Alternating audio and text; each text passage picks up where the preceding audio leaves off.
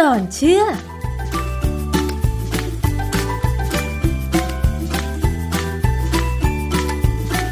บกันในช่วงคิดก่อนเชื่อกับดรแก้วกังสดานนภัยนักพิษวิทยากับดิฉันชนาทิพไพรพงศ์ค่ะ วันนี้เรามาคุยเกี่ยวกับเรื่องที่เป็นกระแสข่าวแล้วหลายคนให้ความสนใจนะคะ นั่นก็คือมะขามหวานขึ้นราค่ะ ก็สืบเนื่องมาจากการที่มีข่าวว่ารองผู้ว่าราชการจังหวัดเพชรบูรณ์เนี่ยได้กินมะขามหวานที่ขึ้นรานั้นโชว์พร้อมกับบอกว่า มะขามหวานขึ้นราเนี่ยกินได้ มีสารต้านอนุมูลอิสระถึงพันเท่า แล้วก็ยืนยันว่าไม่เป็นอันตรายนะคะ ซึ่งดูเหมือนว่าจะเป็นการแก้ข้อกล่าวหานะคะ ที่มีผู้ร้องเรียนเมื่อสักประมาณ 2 ปีกว่าๆมาแล้วว่า ซื้อมะขามหวานที่เพชรบูรณ์มา 2 กิโลกรัม แต่กินได้แค่ 7 ฝักที่เหลือนั้นขึ้นราหมดเลยนะคะซึ่งปัญหามะขามหวานขึ้นราเนี่ย ก็ถือว่าเป็นเรื่องยากเนาะที่จะหลีกเลี่ยง มะขามเนี่ยมีเปลือกหุ้ม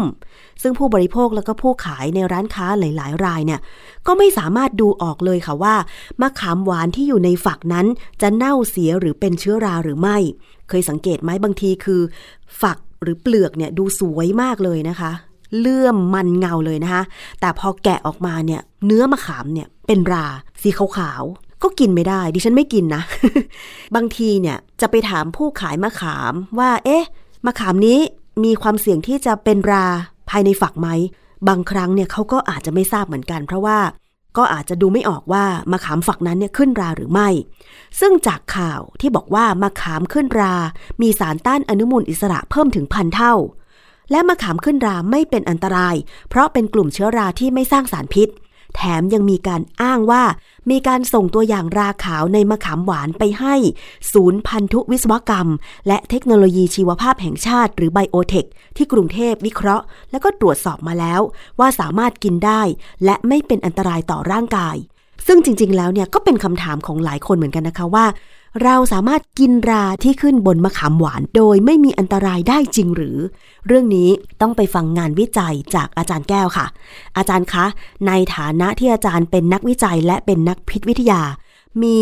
ข้อมูลอะไรเกี่ยวกับราที่ขึ้นบนมะขามหวานบ้างไหมคะอาจารย์ คือความจริงเนี่ยเรื่องของราบนมะขามหวานเนี่ยมีบทความตีพิมพ์เป็นของนักวิจัยของกองพยาธิวิทยาคลินิกกรมวิชาการแพทย์ ตีพิมพ์ในปี พศ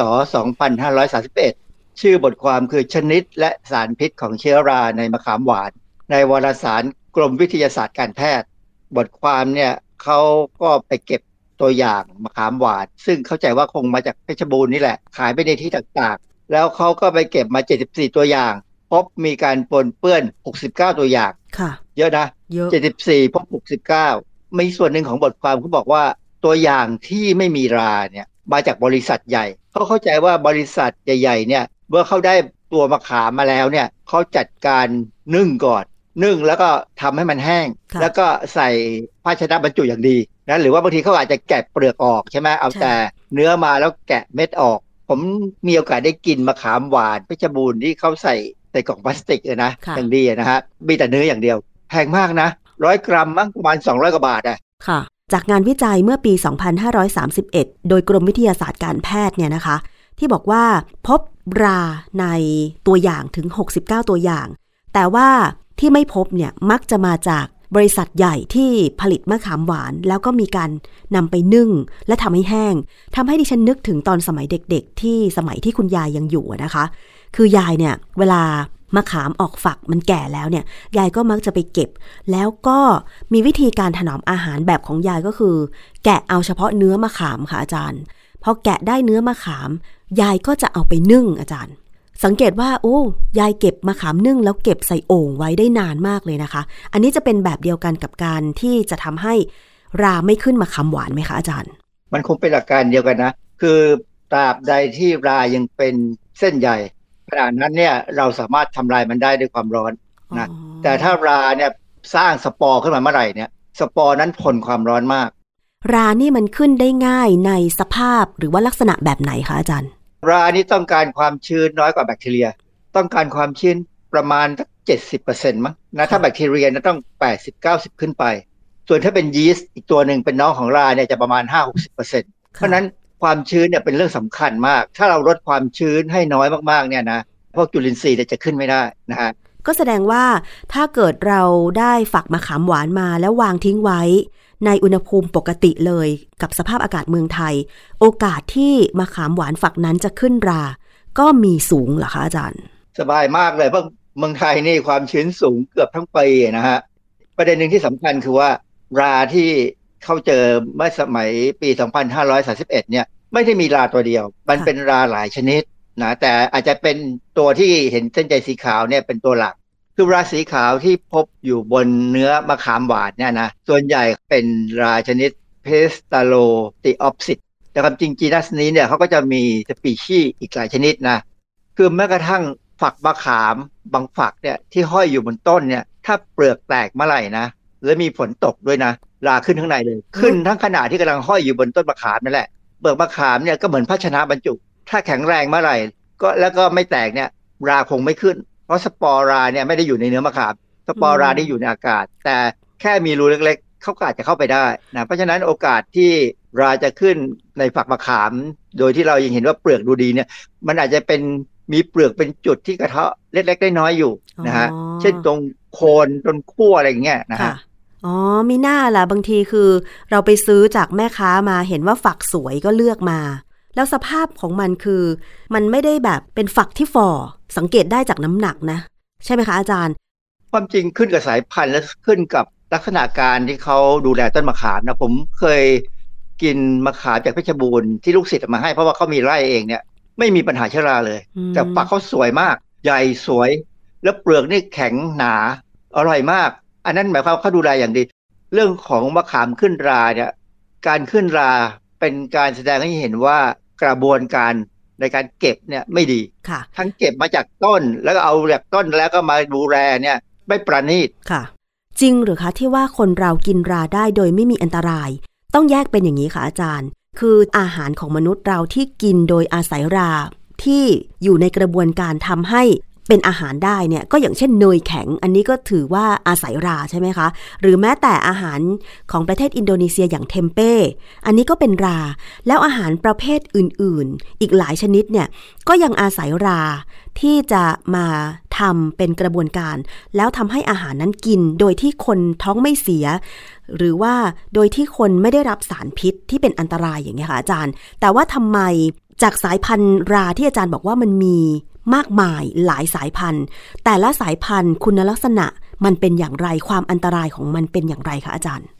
คือราเนี่ยเป็นสิ่งมีชีวิตที่ประหลาดเขาจะสร้างสารอะไรก็ตาม จะเป็นพิษหรือไม่เป็นพิษเนี่ยขึ้นอยู่กับว่าเขาขึ้นบนอะไร ตัวอาหารที่เลี้ยงเขานี่แหละสำคัญมากนะ แล้วก็ความชื้นแล้วก็อุณหภูมิเราเหล่านี้เป็นปัจจัยซึ่งจะเป็นตัวกำหนดว่ารา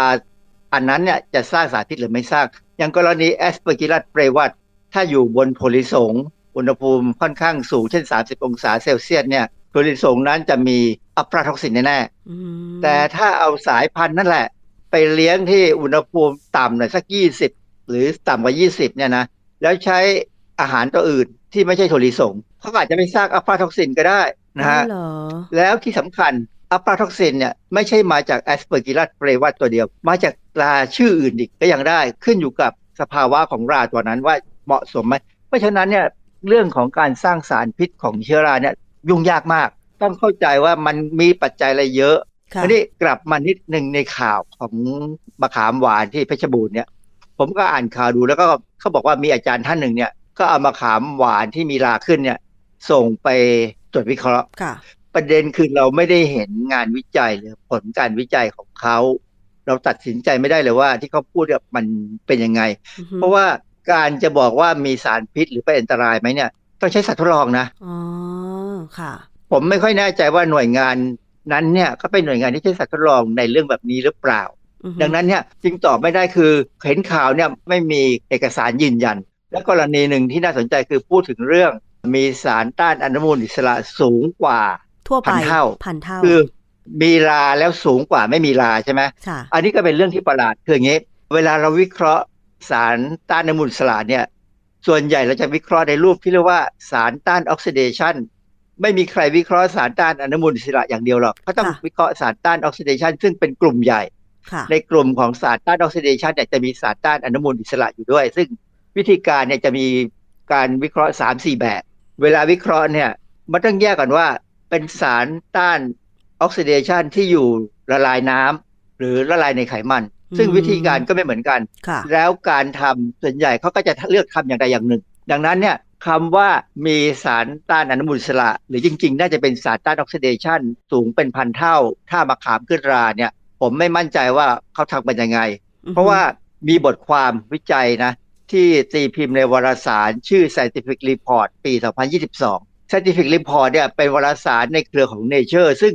ใครๆก็ยอมรับทั่วโลกว่าเป็นวารสารที่มีคุณภาพสูงมากนะฮะบทความชื่อสารออกฤทธิ์ทางชีวภาพฤทธิ์ต้านแบคทีเรีย และสารต้านออกซิเดชันของสารที่สกัดด้วยเมทานอลของมะขาม คืองานวิจัยของเขาเนี่ยบอกว่ามะขามมีสารต้านออกซิเดชันค่อนข้างต่ำเนื่องจากมีสารกลุ่มฟีโนลิก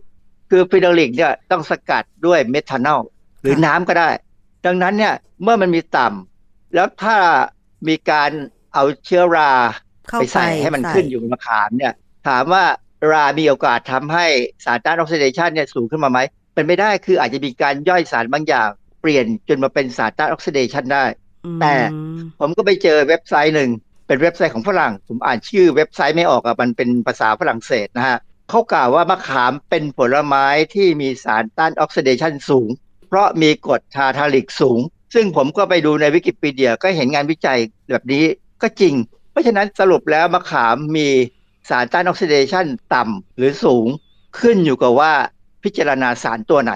ดังนั้นคำที่รองผู้ว่าเพชรบูรณ์พูดว่ามีสารต้านอนุมูลอิสระสูงเป็นพันเท่าเนี่ยเขาเทียบจากอะไร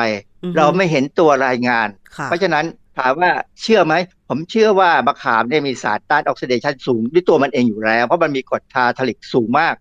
ที่เปรี้ยวเนี่ย เปรี้ยวเพราะ tartaric เปรี้ยวเพราะ malic ไม่น่าจะมีสารต้านอนุมูลอิสระ หรือสารต้านออกซิเดชันมาจากรา แต่ว่าตัวของมะขามที่มีกรด tartaric นั้น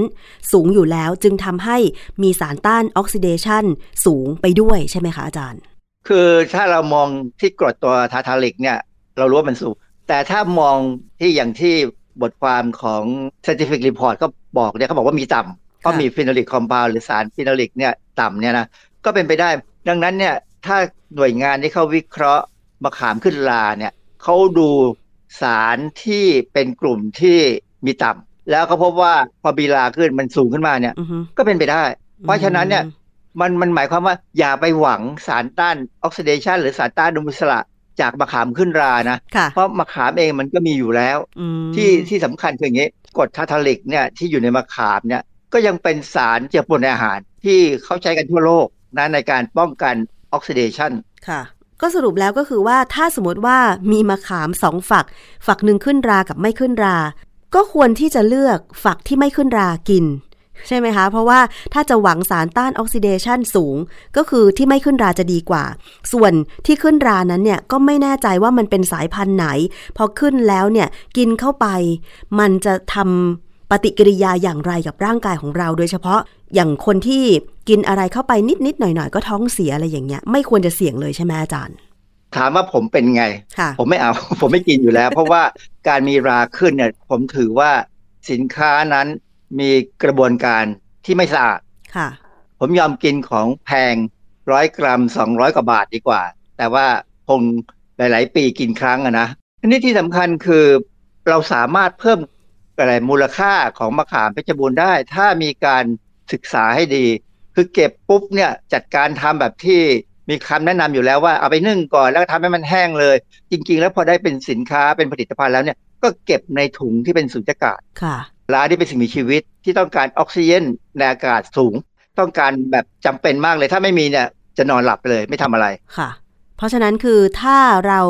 ลดความชื้นในฝักมะขาม ก็จะทำให้โอกาสที่ราจะขึ้นในฝักมะขามนั้นก็ไม่มีเลย ใช่ไหมคะอาจารย์ อันอันนั้นคือการกระบวนการที่เขาผลิตเอ่อมะขามที่เขาเอาเปลือกออกแล้ว หรือเอาเม็ดออกด้วยนะแต่ถ้าเป็นมะขามที่อยู่ในฝักเนี่ย สิ่งที่ผมแนะนำนะ ถ้าต้องไปซื้อก็ขาแม่ค้าเลยว่า ขออนุญาตทุบสักสองสามฝักได้ไหมเขาจะให้ทุบไหมสุ่มขึ้นมาแล้วทุบดูเลยปอกเปลือกดูเลยว่ามีราไหมถ้าสักสามฝักไม่มีนะก็ค่อยซื้อได้ใช่ไหมถ้าเขายอม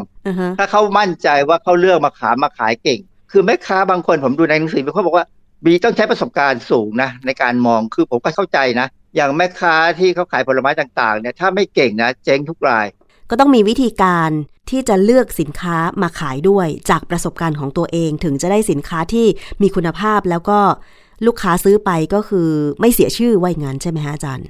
ก็มาขามหรือลูกศิษย์ผมมามาให้ผมกินน่ะมาจากเพชรบูรณ์น่ะไม่มีลาขึ้นเลย แต่ฝักงามๆทั้งนั้น คืออมฝักยาว เกือบถึงครึ่งฟุตอะพอแกะออกมาแล้วเปลือกเขาหนา คือลักษณะสำคัญหนึ่งผมว่าที่เห็นนะคือเปลือกหนาค่ะแต่ว่าสุกถ้าเปลือกบางๆน่ะอย่างมะขามที่เราทำส้มมะขามค่ะทำแกงส้มเนี่ยมักจะเป็นมะขามเปลือกบางเป็นมะขามเปรี้ยว อันนั้นราไม่ค่อยขึ้นนะเพราะว่ารามันก็คงรวเปรี้ยวพอสมควรแหละแต่ถ้ามะขามหวานนี่คือความเปรี้ยวจะน้อย มันก็เลยขึ้นได้ง่ายกว่ามะขามเปรี้ยวใช่ไหม ครับมะขามหวานจะมีน้ำตาลสูงหน่อยอืมนะฮะเพราะฉะนั้นก็มีบางคนบอกว่าเออมะขามหวานอย่ากินมากเดี๋ยวอ้วน ผมว่าจริง ๆ แล้วเนี่ยไม่ต้องเตือนหรอกเพราะมะขามเนี่ยถ้าเรากินเกินร้อยกรัมนะถ่ายท้องแน่คือเข้าห้องน้ำแน่ๆเนื่องจากว่าในมะขามเนี่ยมีกรดทาร์ทริกสูงเนี่ยนะยังไงมันก็ทำให้เราถ่ายท้อง อาจารย์คะทีนี้มาเปรียบเทียบกันหน่อยค่ะว่าทำไมราที่ขึ้นอาหารบางอย่างเราถึงกินได้ เช่นชีสหรือเทมเป้ แต่ว่าราที่ขึ้นโดยทั่วไปส่วนมากจะกินไม่ได้ อาจารย์นิดนึง เห็ดก็เป็นราใช่ไหมคะ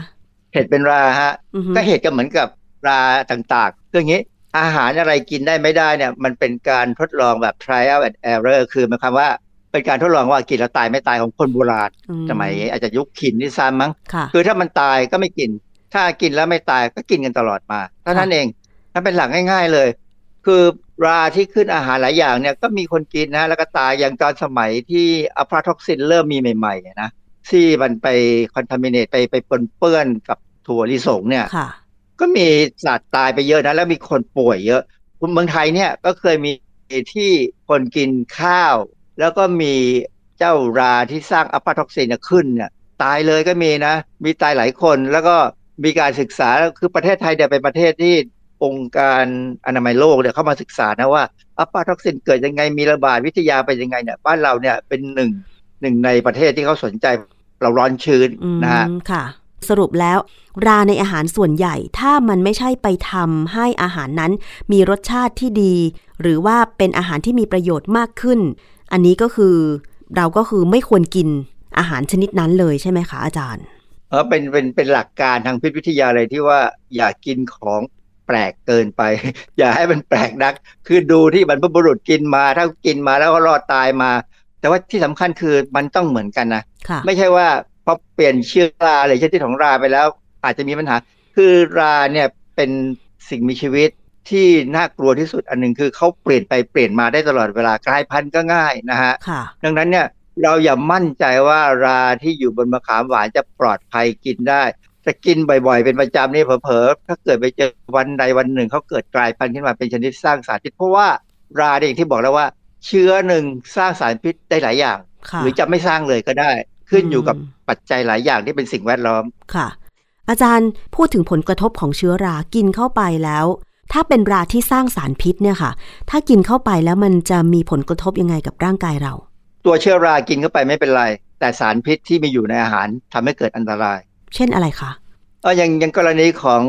เจ้าอัปปาท็อกซินเนี่ยราที่สร้างคือแอสเปอร์กิลัสเ a วัตเนี่ยนะฮะตัวเชื้อราที่เป็น mycelium เนี่ยที่เป็นเป็นเส้นใยเนี่ยกินเข้าไปไม่เป็นไรหรอก ไม่มีปัญหาอยู่แล้วเพราะมันไม่มีสารพิษ สารพิษเนี่ยจะออกจากตัวเส้นใยเนี่ยซึมเข้าไปอยู่ในอาหาร และสะสมมากๆ และมีการกินมากๆ ก็จะก่อให้เกิดปัญหาอย่างเช่น aflatoxin จะทำให้เกิดปัญหาตับเป็นมะเร็งตับค่ะ แต่ว่า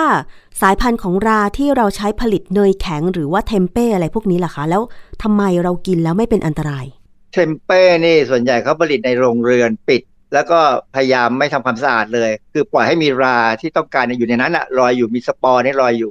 แต่ถ้าเป็นเนยแข็งเนี่ยเขาจะแยกสายพันธุ์ของราเอามาเก็บอย่างดีค่ะนะแล้วก็เอามันใส่ลงไป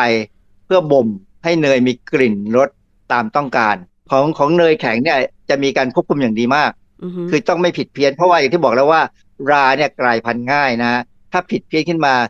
ผลิตภัณฑ์เสียหมด อืมค่ะ เพราะฉะนั้นคือจริง ๆ แล้วเทคนิคการผลิตเนยแข็งเขาก็ต้องมีสายพันธุ์ราเฉพาะที่จะใช้ผลิตไม่ใช่ว่าจะปล่อยให้มันขึ้นตามธรรมชาติใช่ไหมอาจารย์ ต้องเป็นอย่างนั้นฮะเนยแข็งนี่จะไม่เหมือนเทมเป้จะไม่เหมือนกับเต้าเจี้ยว เต้าเจี้ยวเนี่ยก็ใช้แบคทีเรียกับรา ซึ่งก็ใช้ธรรมชาติหมดในแข็งเนี่ย เขามีสายพันธุ์เก็บไปเฉพาะแล้วก็จดลิขสิทธิ์ด้วย ไม่ใช่อยู่ๆใครจะมาทำนะ จดลิขสิทธิ์ด้วยค่ะ โดยสรุปแล้วนะคะ จากข่าวมาขามขึ้นรา แล้วบอกว่ากินได้ ถ้าเราได้ฟังข้อมูลอะไรแบบนี้อีกเนี่ย เราจะต้องคิดวิเคราะห์ก่อนจะบริโภคอะไรก็ตามนะคะ อาจารย์ คือโดยทั่วไปแล้วเนี่ยสินค้าอาหารอะไรก็ตามที่มีราขึ้นเนี่ยเขาถือว่ามีการผลิตที่ไม่ดีนะ เพราะว่าเราสามารถดูแลไม่ให้ราขึ้นได้ ด้วยความรู้ที่เรามีต่างๆ ทั้งโบราณกับปัจจุบันเนี่ยค่ะดังนั้นเนี่ยถ้าเราไปเจอมะขามหวานขึ้นราเนี่ย ถ้าซื้อมาแล้วผมก็อาจจะต้องโยนทิ้งนะผมไม่ค่ะกล้ากินอะ ผมกังวล และถ้ามันเยอะมากๆเนี่ย ก็คงเลิกซื้อมะขามหวานกินไปตลอดชาติ เพราะว่าถ้าซื้อแล้วเจอซื้อแล้วเจอคงไม่เล่นด้วยนะฮะอย่างที่บอกแล้วว่ามะขามหวานที่เขาผลิตอย่างเป็นอุตสาหกรรมอย่างดีเนี่ย ไม่มีราขึ้นหรอก